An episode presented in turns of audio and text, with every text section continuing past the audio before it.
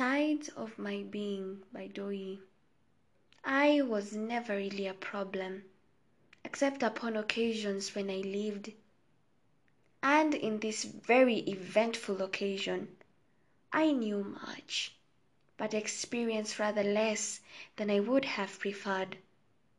I knew of the standing ovations that were never in my honor, but I did experience receiving contemptuous looks and remarks.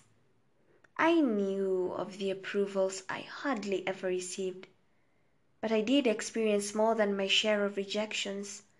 Not that I lived to look for approvals, but to live a life with no approvals whatsoever can be quite disapproving. I never really lost, except upon occasions when I loved. That it is in these very tragical occasions that I grew very familiar with the burdening weights of a broken heart and the grieving reality of being at the losing end. I am never really insane, except upon occasions when I am myself. That it is upon these very intensely liberating occasions, for me, that the names attributed to me made it seem as if spending the rest of my days in a facility was an inevitable fate for me. I was never really lonely, except upon occasions when I was in the company of those I had to get along with out of mere obligation.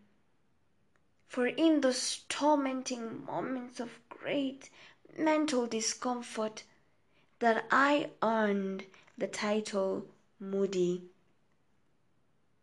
I was never really ever so wanted and my presence craved, except upon the very anticipated occasion when I died.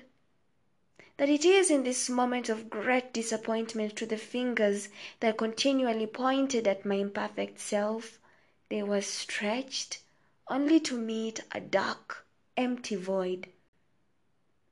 This was the only time that I found pleasure in my series of rejections.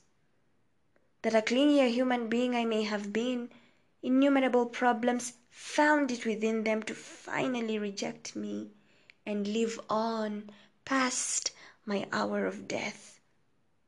Or maybe I was never a problem, and the problem was never me that problems predate me and their presence or intensity are not dependent on my existence, but I am rather an easy human being to blame.